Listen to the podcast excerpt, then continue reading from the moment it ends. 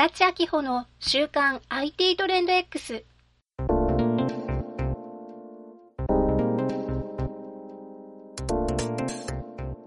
この番組では IT が世の中にどんな変化をもたらそうとしているのか、ビジネスがどのように変化していくのか、そんな話題をお伝えしています。 IT を活用して一歩先行くビジネスを目指す人なら経営のヒントがつかめるでしょう。足立明穂の週刊 IT トレンド X。 さて、今週はどんな話題でしょうか。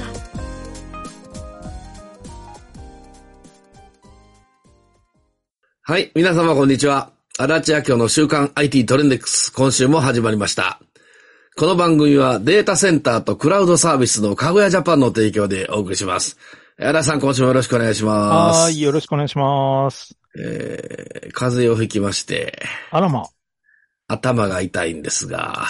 もう、あれっすよね、この前、あったかいよねって言ってたらめっちゃ寒なったからね。寒いから、外出てないんですけどね。いやいや。ぬくぬくとずっと部屋に引きこもってるんですが。いや、引きこもってるから風邪ひくんちゃう。知らんけど。もう今日はもうチャット GPT と足立さんに任せていいですか？いやいやいや、ちょっと勘弁してくださいよ。そんな。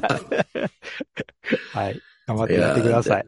まあじゃあ、はい。今日、まあ、頑張りましょう。では、今週のニュースは7巻です。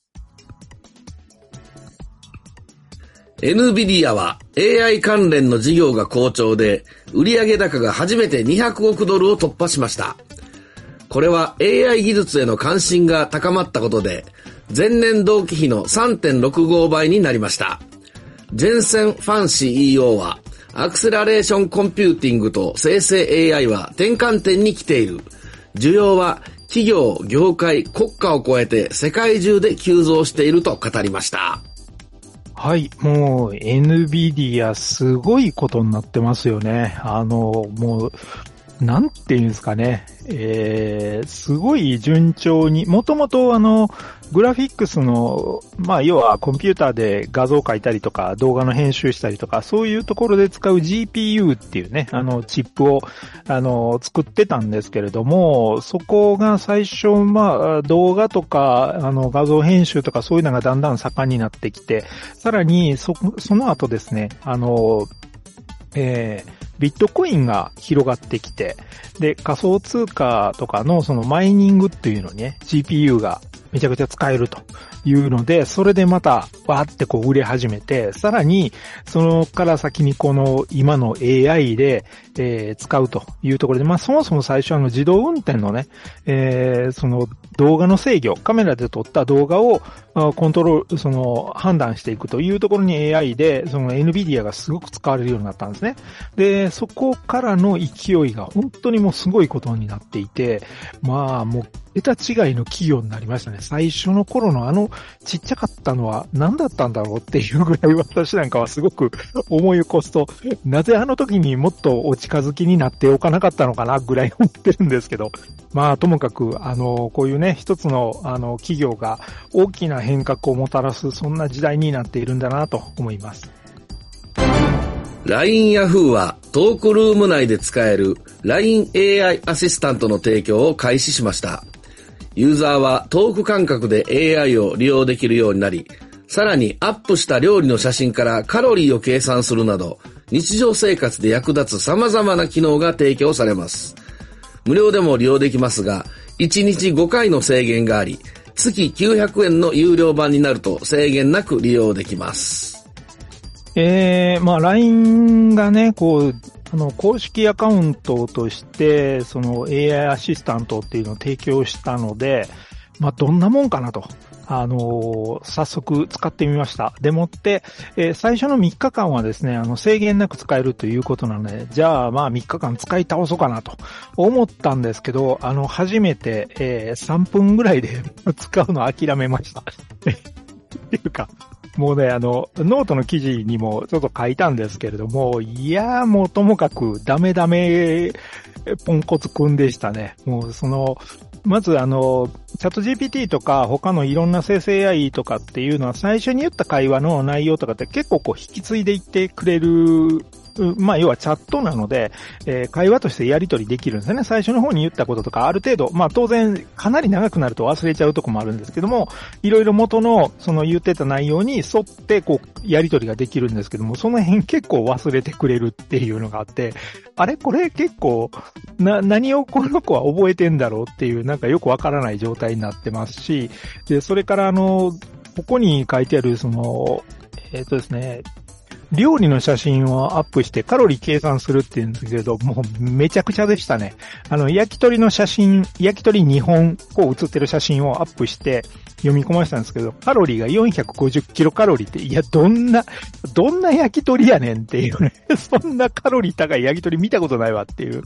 なんかそういう計算してくるし、で、焼き鳥のなんか、作り方というかレシピみたいなのが出してくれるんですけど、出したらですね、もも肉500グラム、胸肉500グラムって、いや、それ、どんな焼き鳥作るねんっていうね、トータル1キロの肉で何をしたいのと、しかももも肉はわかるけど、胸肉で焼き鳥って、串焼きって、全然よくわからないっていうね、なんか、で、さらにそのレシピの中で見てたら、鶏肉を水洗いするって書いてあったんですね、最初に。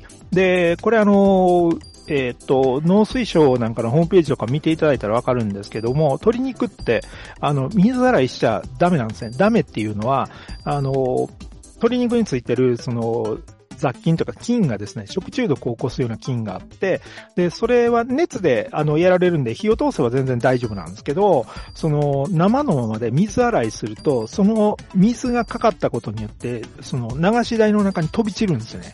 で、飛び散った先で繁殖していって、で、そこで別の食材とか、あるいはそこで手が触れたりとかして、他の食材に移っていくと。で、それで実は食中毒を起こすっていうことが実際起きるので、鶏肉は洗わない。っていうのが原則なんですよ。で、それをですね、最初に洗うって、水洗いするって、で、水をよく切りとかって書いてあったので、ちょっとね、危険な答えをするような、ところがあって、いやー、これを、まあ、LINE ユーザー多いので、ガンガン使い出すと、いろいろこれ問題になるんじゃないかな。これに月900円払う人たち、ちょっとね、考えた方がいいんじゃないかなと、非常に気になりました。桜インターネットは経済産業省による特定重要物資クラウドプログラムの供給確保計画の認定を受けたと発表しました。同社によると、国内で重要情報を扱う事業者などが海外サービスに依存せず、クラウドを安定的に利用できる状況を確保することが目的になっているとのことです。はい、ようやくっていう感じなんですけども、ガバメントクラウドとか言ってね、政府が主導になって、クラウドサービスにどんどん転換していくというのを推し進めてますけれども、そこの認定業者がですね、もう Google、Amazon、Microsoft みたいな海外勢ばっかりなんですよね。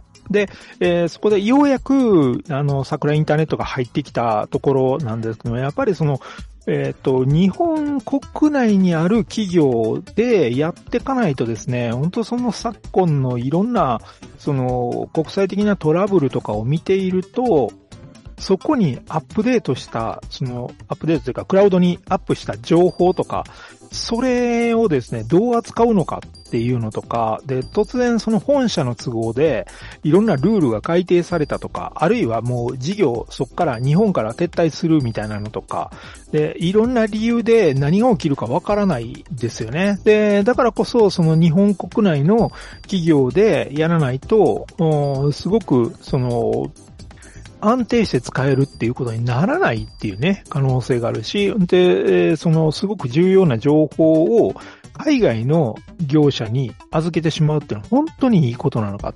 ね、政府が使うやつ、特に自治体にこれからどんどんクラウド化しようとしてるので、いろんなもう、住民票だとか、年金の番号だとか、ね、あと、住所だ、そんなの全部そうです。生年月日から何から家族構成からいろんなもの全部が、そういうものが海外の企業がそういう情報を全部握ってるっていう状態にするのは、本当そのね、国の安全とか安心とかっていうことを考えた場合に、もう論外の話になっていくので、やっぱここはね、本当真剣にやってほしいなと思いますし、そんな政治献金のああのこうのとか、もうパー券がどうのこうのとか、裏金がああのこうのとかいう以上のことですからね、こっちの方がもうめちゃくちゃ重要なんで、もうぜひね、そういうことを真剣に国会でやってほしいなと、そんな風に思います。Uber Eats Japan は日本でのロボットを利用した配送サービスを展開すると発表しました。アメリカに続く2カ国目となり、3月から東京都内で提供開始の予定です。アメリカ製のロボットを三菱電機が日本の道路交通法などに合わせて調整し、遠隔操作型小型車として歩道などを走行するような運用になるそうです。これについては後半にしたいと思います。Google、Microsoft、Meta を含む20社の IT 企業は、選挙などで AI の悪用を防ぐための協定に署名しました。今年は40カ国以上で重要な選挙が行われる年になっていて、SNS などで拡散されるフェイクニュースに対して対処していくことを目的としています。はい、もう本当その生成 AI ですね、特に画像の生成 AI に関しては、そのフェイクを簡単に誰もが即作れるみたいな状況になってきているので、まあそこに対してね、どういう対策を取るのかっていうのは本当その考えていかないと、そのおちゃらけというかお遊びとかでやってる分にはまだしもなんですけど、まあそれでもね、結構いろんな被害が出たりするんですが、それ以上にその選挙の時にこう使われていくと、何が本当なのか嘘なのか、そのもうぐちゃぐちゃになっていってしまうわけですね。で、その SNS の特徴として、よりセンセーショナルなことほどですね、早く拡散するっていうのが、もうこれはいろんな心理学とか社会学とかいろんな調査で分かってきてることなんですけども、でそうするとですね、よりセンセーショナルな画像をつけて、そのインパクトのあるテキストを書いてですね、で拡散した方がその嘘のニュースでもあっという間に広がると。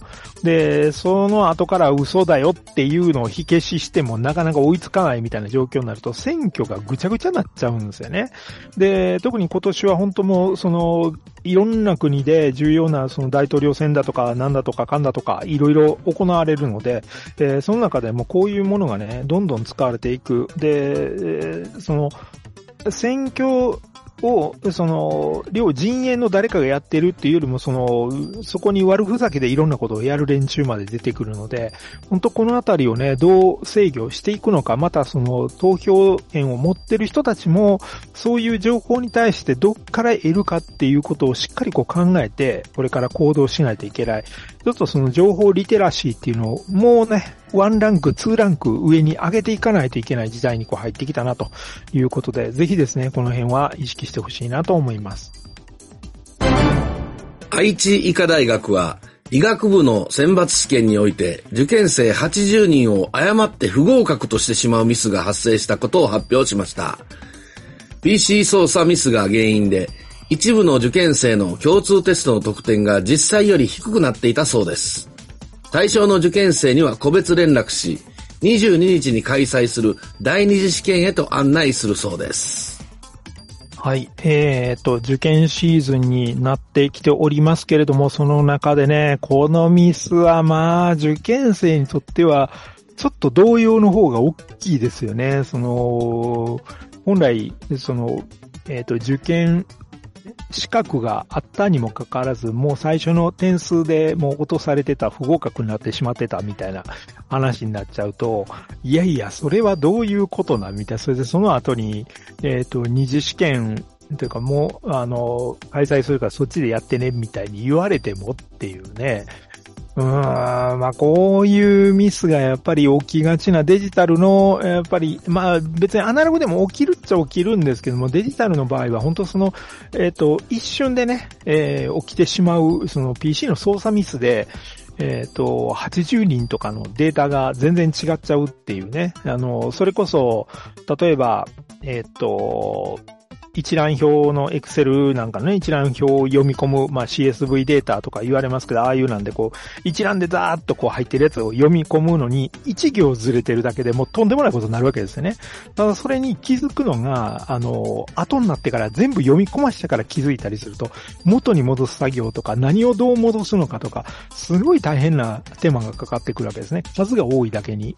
で、なのでやっぱりこのあたりのね、その、ところは本当その最新の注意を払って何回もテストとかをしなきゃいけない。まあ当然してるんでしょうけども、そこで、思ってもいなかったようなそのトラブル、まあデータの形式とかが思ってもなかったようなデータの形式になってたりとか、そういうことによって起きうるということがあるんですね。で、なのでその辺のそのテストとかをひっくるめてどういうことを想定するのか、その辺のまあ考え方の柔軟さというか、そういうことがすごく求められてきていて、そのあたり本当ね、効率よくやるっていうのはいいんですけど、そのあたりの注意っていうのも本当やらないと被害がとんでもないことになるなと思います。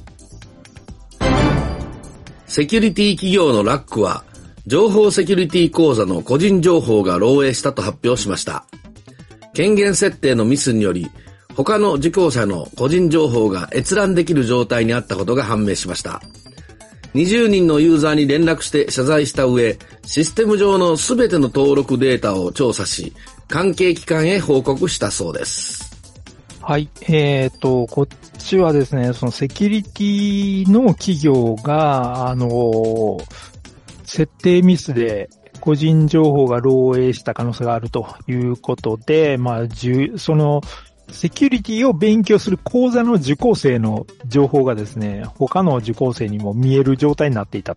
まあ、設定ミスっていうことなんですけど、まあね、こう、セキュリティ会社がこれをやっちまったかって感じなんですけども、要はもうこういうね、セキュリティを教えてる、セキュリティのちゃんとやってる会社ですらそういうことが起きてしまうということなんですね。まあさっきの話とも同じようなことですけれども、ほんとちょっとしたミスとか、勘違いとか思い込みとか、そういうことで、本当その起きてしまうんですね。その情報漏洩だとかデータの処理の間違いだとかっていうのが起きてしまう。で、それに気づくのがやっぱどうしても遅れてしまうんですね。その時に細かく確認すればいいんですけど、細かく確認するのにまた時間が取られるので、そこをどうしてもはしょってしまったり、もうまあ大丈夫よねって、なんとなくそのよくわからない大丈夫よねっていう感覚を持ってしまう。もう今まで何回もやってるから大丈夫っていうね、そのチェックするルールになっていても、なんとなくこう、惰性でやってたりすると、はいはいみたいな感じで確認して、もうオッケーオッケーとかやってしまったりするっていうところで、こういうね、トラブルっていうのは起きうるんですよ。そのセキュリティ企業ですらこういうことが起きてしまうので、本当その一般の企業だったらもっとね、丁寧に細かくやらないといけない。扱うデータ量が増えてきているので、だからこそ、本当最新の、なんで細かいところまでね、気を使ってチェックしないといけないし、で、まあそういうね、トラブルが起きた時にどう対処するかっていうのも非常に重要で、まあここはね、まあさすがにセキュリティ会社だからこそだと思うんですけど、その辺の対応とかがやっぱ早いのは早いし、何をすべきかっていうのはよく分かってるところなので、まあそういうね、ことが分かってないと、ね、後手後手に回って、なんか、いらぬ、その、二次被害、三次被害まで引き起こしてしまったりするので、まあ、こういう対策、なかなかね、そこまで、時間とかコストとか人材とか避けないかもしれないですけども、本当ね、起きてからではどうにもならないので、そういったところね、ぜひ、また年度も変わりますので、これからね、伝帳法って電子帳簿とかその辺の管理の仕方とか、またインボイスだとかいろんなデジタルデータをね、扱わないといけないようになったので、どの企業であっても、どんな企業であっても、個人事業主であっても、そういうことに、電子化っていうのはもう嫌がおうでも対応せざるを得なくなってきているので、ぜひですね、その辺の新しい、年度になってまた見直しとかしっかりやっていただければなと思います。以上、今週のニュース7件を紹介させていただきました。後半に続きます。かごやさんが、はい。ビジネスチャットのサービスを始められたそうなんですね。ああ、はい、はい。かごやチャットってやつ。うん。そもそもビジネスチャットって何なんですかね？ああ、そうですね。最近やっぱり、いろんなテレワークとか、あとリモートオフィスとか、そういう離れて仕事する機会がどんどん増えてきてますよね。そうですね、はい。で、それで、メールだと、やっぱりメール見てるかどうかようわからんし、リアルタイムにすぐに届くかどうかって微妙だったりするじゃないですか。はい。うん、で、またかといって、で、じゃあその都度その都度なんか、ああいうズームとかであんな繋ぐほどでもないし、みたいなのもあったりするじゃないですか。はいはいはい、普通はね。うん。ちょこっとこう知らせときたいとか、今大丈夫ってまず聞いてみるとかっていうのがあるじゃないですか。はい。で、そういう時に、社内の人たちでこうやり取りする、まあチャットのグループとか、で、またプロジェクトごととか、部署ごとにこう作ったりとかするんで、そういうのにね、どんどん今、ビジネスチャットが使われてるようになってきてる。ああ、なるほど。チャットワークとか、Slackとか。そうそう、Teams とかね。うん。ああ、Teams とかね。ああいうイメージですかね。はい、そうです、そうです。ああいうなのが、やっぱりもう企業内でどんどんこう広がってきてるっていう、はい、まあ、そういうところになって、まあ、かごやさんもそこのサービスとして、新しくかごやチャットっていうのを始められたということなんですけど、はいはいはい、で、これのね、面白いところが、月額が固定なんですよ。7700円で、はい、ユーザー数が増えたり減ったりしても、毎月7700円の固定で、OK っていうのがすごく、ユニークなサービスになってるなと思って、はいはいはいはい、で、大体こういうなんやってるところって、ビジネスで契約は最初するんだけど、例えば、最初10アカウント含まれてますとか、20アカウント含まれて、それ以降、1アカウントに月々、例えば300円とか、なんかそういう感じでなってるのが多いんですね。うん。はい、で、人を増やせばお金かかる。そうそうそうそう。で、そうすると、人が増えたり減ったりするたんびに契約したり解約したりとか、そんなんやらなあかんし、年間でどれぐらいの予算かけりゃいいんやろっていうのが、ざっくりがこう、ようわからんかったりするケースがやっぱ出てきたりとかね。なるほど、はい。そういうことがあるんですけど、かごやさんの場合は、ですね、今、ホームページを見ると、月額税込みで7700円っていうので、固定でこう来るんで、そうすると、別に、例えば、そのプロジェクトの時だけ、外注の人も一緒に入れて、ここで、いろいろ情報交換しようねとかいうのを、こう立ち上げたりとか、うん、はいはい。で、またそれが終わったから、つって、それ、解除したりとかするのもすごくやりやすいし、で、一日契約しなくていいということですね。そうそうそう。うん、料金が同じで、いけるから、やっぱそういうところがね、はい、やっぱり、企業の中でこう使っていくには便利じゃないかなと思います。なるほど。わかりました。ぜひ興味のある方はですね、かごやさんのホームページから、かごやチャットというところで調べられると思いますので、ぜひそちらの方からお調べいただければなと思います。LINE Yahoo の LINE AI アシスタント。はいはい。ね、ニュースありましたけど、うん、はい。足立さんのノートで酷評してあったでしょ。なんじゃこれ使い物ならん言うて。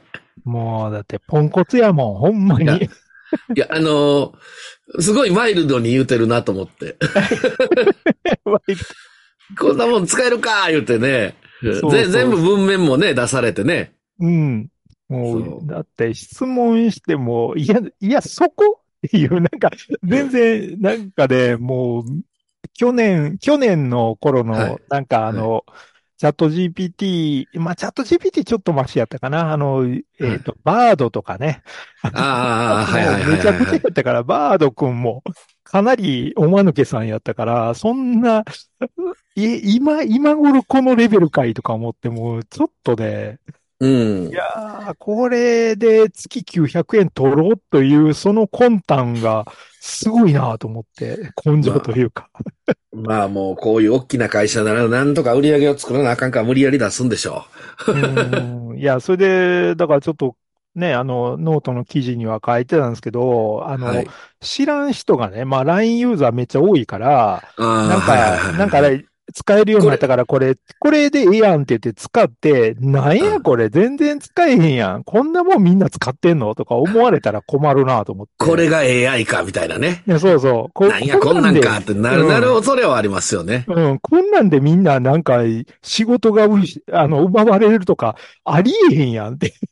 まあまあ、それはそうでしょうね。うん。このレベルやったら、こんなもんなんで、その人間の代わりに仕事できるってなんでみんなそんな騒ぐのアホちゃうって思うからなんだって。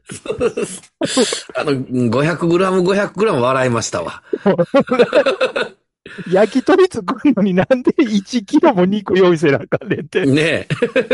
どんな焼き鳥前言うたこと忘れてるしね、うん。完全に忘れてるんですよ、ほんまに。なんか。あれやったらほんまに何ねえ、検索と変わらないレベルですよね。うん。で、検索できるって言うとって検索せえへんしね。そう、検索ボタンあんのにね。検索ボタンあんのに、何やねんこれ。あなたがやってくださいみたいな。そうそう。事前に検索をすることをお勧めします。いやいや、お前がやれよっていう。存在意義ないですよ、みたいなね。まあ、その、足立さんの辛口が見たい人は、ぜひぜひ、はい、ノートの方に。はい。見てみてください。めっちゃおもろいです。で、僕はこのニュース、ネタ見て、ここでも言うのかと思ったらすごいマイルドに言ってはったから、ちょっと物足りなかったですね。いや、一応ここはね、いろいろあるんで。いろいろね。あんまりちょっと、酷評するとね。うん、いやまあそこをちょっと突っ込んどこうと思いまして。ありがとうございます。はい。それより後半面白そうじゃないですか、これ。はい。はい。Uber Eats、日本でロボットを利用した配送サービス。はいはい。アメリカに続く2カ国目で、東京都内で、うんアメリカ製のロボットを、うん遠隔操作型小型車として歩道を走行して、ご飯運んでくれるってことですか、これ。そうなんですよ。もうついに来ましたよ、ついに。自動運転カーじゃなくて、ロボットなんですね。うん、一応ロボットで、自律的にはある程度判断して動くのは動くみたいなんですよ。だから、おそらく、遠隔でカメラで見てて、で、なんかあった時に操作するとかじゃないかなと思うんですよ。なんかあった時操作。基本は動くけれど、自動で動くけども。基本は動くけど、やっぱり、例えば、歩道で行ってて、工事してたら通れへんじゃないですか。うん、あ、そういうことね。うん。で、工事してたりとか、そこ通行止めになってたとか、それ分からへんよね。行ってみないことには。そういう。はいはいはい。はいはいはい、はいで。その時に、自立型やったらそのままずっと待ってるかもしれんから。なるほど。うん、そこはその後遠隔操作とかするんちゃうかなとか思うんですけど、まあどんな風にね、日本の道交法に合わすのか、うん、そのあたりとか、まあ基本的に歩道を走るんで、最高時速は 5.4 キロらしいんですよ。はいあまあまあ、それでもね、ずーっと働きよるからね。うん、そうそう、自転車。ただ、これ見たいなと思って、東京で動き出したら、なんかね、もう。まあ、それは YouTube とかいっぱい上がるでしょ、こんな。いっぱい上がるし、で、おそらくやけど、はい、前に立ってみたとかやるやついるかと思うね。うん、盗んでみたとか。いや、そう、ほんまマジ出てくると思うよ。それは炎上するか、あれやけど。炎上、いや、でもね、これさ、まあ、この手のやついつも思うねんけど、はい。中に食べ物が入ってるっていうのを、例えば、犬とかね、野良犬とかね、はいはいはい。野良猫とかね、あと、カラスとかね、覚えよったらどうするかなとか思って。人間じゃないか怖くないもんね。うん。で、カラスとかめっちゃ賢いから、こいつら何もしてけえへんわと思ったら、うん。つき始めるよね、絶対なんか。そうか、なるほどね。うん。で、ね、猫とか、野良犬とか、野良猫とかでも、ね、ここに食い物入ってるとか、通して中から出そうとするかもしれんし、はい、どうすんのかなと思って、万が一そういうこと起き始めたら。まあ、うん、でもアメリカはもうやってるんでしょ ?2 カ国目やからもうなんかそんな、うん、やってはいますよ。動画とか上がってるんですかね。まあ、多分その都心部だけでやってるからまだそんなに問題にはなってないのかもしれないし、はいはいはいはい、まあどういうところでどういうふうにやってるのかにもよるんやろうけど、まあ、ただね、こういうなんて、まあ、やってみないとわかんないことは確かにいっぱいあるから、面白い試みやし、で、まあね、これでもうまくいったとしたら、はい。またあれですよ、Uber Eats で今働いてる人たち、また収入減りますよ、そうそう一気に。いや、そら、だって代わりに生きよんでもね。うん。だってこいつら文句言わへんし、24時間働くし。そうそう。そう夜中頼んだらなかなか来ないんですよ。みんな嫌がってんねんな。ドライバーが今、雨の日とかね。いや、でもこれは、すごいニュースやなと思って。すごいですよ。本当こういうロボットがいよいよ日本でも動き始めるっていうのは。はい。いよいよ。だから、どうなんのかね。こんななんかなんやっけ、保冷ボックスみたいなやつがタイヤついて、そこら辺、ちょろまか走ってるのを見るようになるのかね、そのうち。そうそうなんかいや、でもほんまにもうね、結構ファミレスとかやった配膳ロボットがもう、はいはいはい、もうなんか当たり前になってきてるじゃないですか。うんうんうん。ビューってテーブルを回って取ってくださいって言って取って、あれが、まあ外走るみたいなもんでしょ？うん、まあ言うたらね。うん。なんかね、でまあ、その、目的地の家に着いたら鍵が開くとかそんなんなんでしょうね。うん、多分、そのスマホのアプリとかと連動してて、その、スマホの QR コードかざすかなんか知らんけど、そしたらロック外れるんやと思うんですよ。そういうパターンですね。いやいや、うちもまあ、週に2、3回は頼んでるから。多いな結構。だいたい置き配なんですけど、あれね、微妙なんですよ。置き配やから、対面しんでいいんですけど、たまに、ね、わかるじゃないですか、届いたって。はいはいはい。地図見てたら。顔が鉢合わせしたら気まずいんですよ。気まずいってない。ああ、みたいな。まだいてた。だから、到着しましたってなったから、1分ぐらい間を置いてからね、取るんですけど。あ、まだでしたかみたいな感じ。そう。いや。でもまあ、言うたら、だから、それはね、やっぱりまあ、気まずいがめんどくさいじゃないですか。ありがとうございますって言わなあかんと。向こうもそうやと思うんですよ。ねえ、パッと置いてすぐ行こうって思ってたら、出てきたら一応挨拶せなあかんしっていう。そうそう。で、着いたかどうかもアプリでわかるから、もうね、なんか、すごい置き配気楽やなと思って。頼んでることわかってるから、何分後に来るかわかるし。でも来た時にぴょっと自分でピックアップするだけやから、ロボットでも全然ね。そう。いいなぁと思って。ロボットとは気まずくなれへんからね。気まずくなれへんし、あとロボットやと、ちょっと待たしといても大丈夫やん。ああ、そうですね。前でね。なんか電話してたとか、なんかね、はいはいはい、それこそ主婦の人とかやったら料理してる途中やったとかでさ、で、その後で、ちょっと手洗ってから玄関出なあかんとかになった時に人が待ってるって思ったら焦るやないですか、やっぱりなんか。そうですよね。で、そういうのはちょっと2、3分待たしといても別にロボット待っとくから。いや、でも本当になんかそのロボット同士やったら受け渡しもできんのかな？どうなら？店の人がそういうロボットに乗っけなあかんもんね。難しいな。まあ、その辺は、多分ね、これ今って、今の自動化というか、いろんなロボットとか導入されてるんやけど、はいはいはい。今のロボットのあり方っていうのは、人が今まで使ってたところにロボットが入ってきてるんですよ。人がやってたことをロボットがやってるってことですか？だから、例えば、コンビニのバックヤードって、裏側からペットボトルのお茶とかあんなん補充するじゃないですか。はい。たまに目があって気まずい感じがする。その気まずいってなんやねんっていう。裏側から入れてくるじゃないですか。コンビニの人が補充する。はいはいはい。そうですね。うん。あれって、その人が補充するような形で作られてるわけですよね。そもそもが。で、はい、そこに機械が入ろうとすると、人の動きに合わせないといけないわけですよ、ロボットが。ああ、なるほど。はい、そうですね。うん、だけど、花からロボットがやるっていう設計になれば全く変わるんですよ、構造が。はいはい。ああ、そういうことか。うん。だから、Amazon なんかの倉庫とかで、最新のやつとかってたまにニュースとかあんなんで流れるけど、あれってもう人が入る場所とかないじゃないですか。ないです、ないです。縦横無尽にいろんなこういうロボットが走り回っててさ、人が入ったらめっちゃ危ないじゃないですか、逆に。確かにそうですね。うん。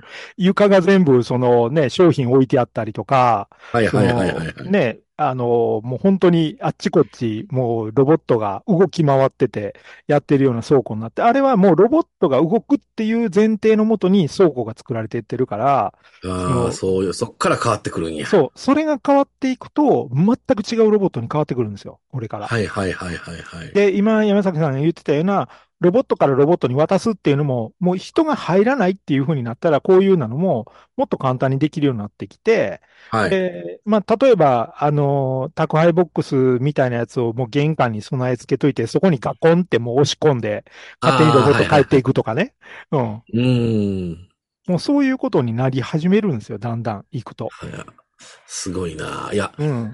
やっぱ YouTube 今パッと見たら、いっぱいありましたわ。Uber Eats デリバリーロボットで検索したらなんか、あ、なるほど、こんなんか、みたいな。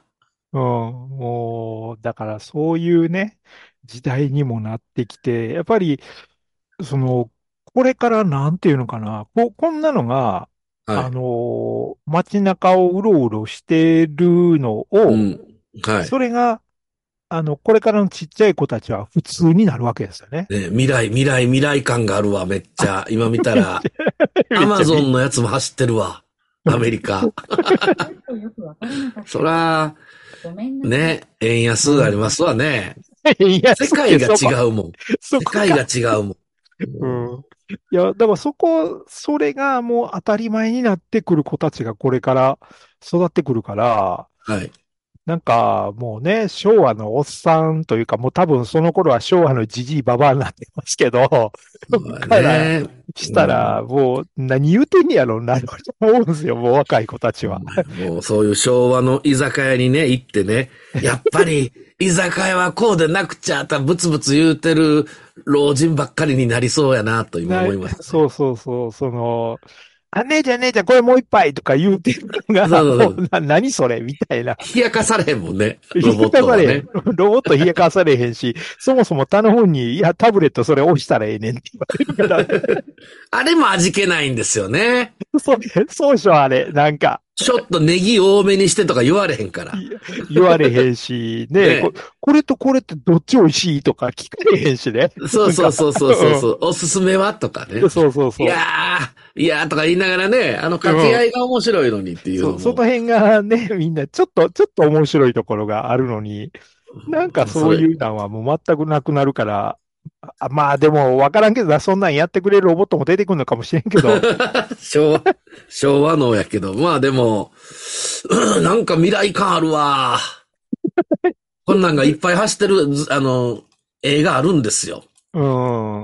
うん、街をこうだーって走り回ってるね。写真が載ってて。ああ、なるほどな、みたいな。あれやろね。まあ、あんまりいいこっちゃないかもしれんけど、またコロナみたいなあんなんがこう広まったら、今度はそういう街中になるんでしょうね。はい、なんか。もう、郵便局の配達の人いらんね。いや、まあ、自動運転カーができるって言った時も、もう、トラックとかタクシーの運転手いらんやんって話やったじゃないですか。はい。さっきこっちに来ましたね、配達の人ね。そう、配達の人の方が多分、要はトラブルが少ないと思うんですよ。交通事故みたいなのがめっちゃ少ないじゃないですか、こっちの方が。で、そうですね。ゆっくりやしね。うん。そんな人身事故、まあね、ぶつかって誰かこけたとかあるかもしれんけど、そんな命を落とすような大事故とかってそう起きる話じゃないから。はいはい。うん。まあ、中に乗ってるものもそんなね、宝石とか入ってないしね。そうそうそう。そんな。宝石とか金塊とか入ってたら、それはちょっとね、あれですけど、まあ。ピザとかハンバーガー盗んだとって。保証もね、あれやし。うん、そうそう。だからそこら辺からすると、やっぱこっちの方がいろいろ実際には使われるし、はい、まあそもそももう言い方がね、良くないかもしれんけど、Uber Eats でやってる人たちって、特会費、通り替えが効くんですよ。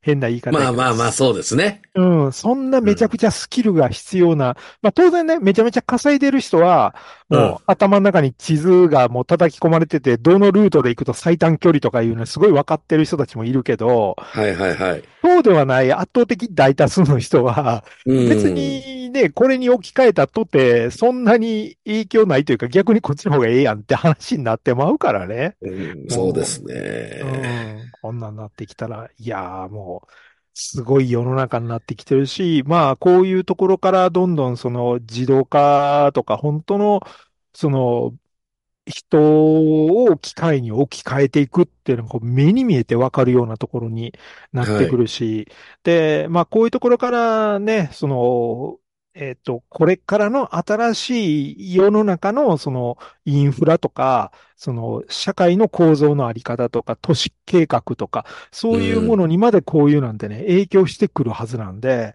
そのね、段差がないようにした方が絶対いいよねって話になってきたりするし、多分ね、こういうところからもう、都市のデザインまでね、こういうものの始まりから変えていくようなことになりそうなので、ここのね、変化っていうのは、ちょっと敏感になっておいた方がいいんじゃないかなと思います。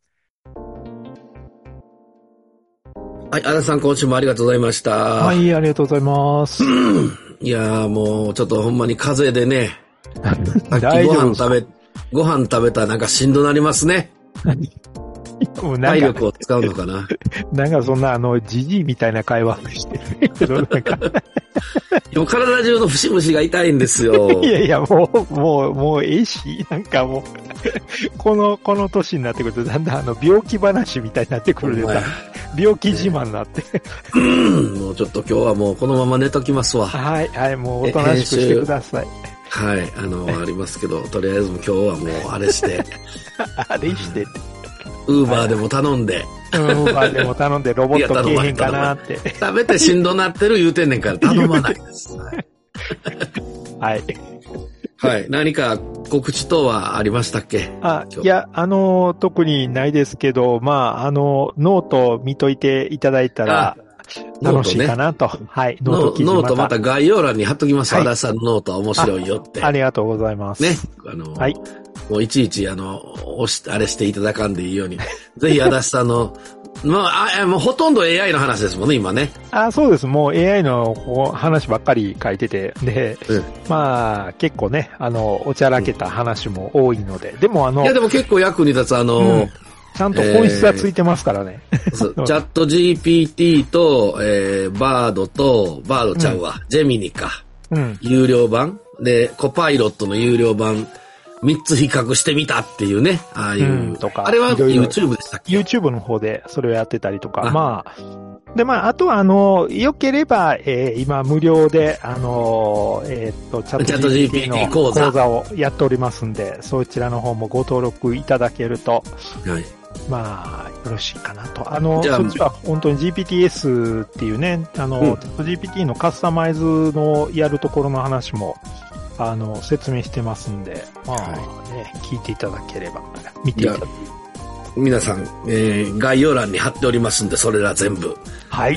ぜひそちらの方から、足立さんマニアの方は、見に行っていただければな。何やそれ？どういうマニアや。あんまりそういや宣伝してなかったですもんね、足立さんの YouTube やら。まあ、ノートやらたまにこれ書いたよっていうの貼ってるぐらいで。はい。今月、3月は、足立さんの、コンテンツ強化週間ということで。どういう週間わからんけど。はい。頑張ります。はい。じゃあよろしくお願いします。ありがとうございました。はい、ありがとうございます。はい。というわけで皆様、今週も最後まで聞いていただきましてありがとうございました。来週もまたぜひ聞いてください。はい。それでは良い一週間を。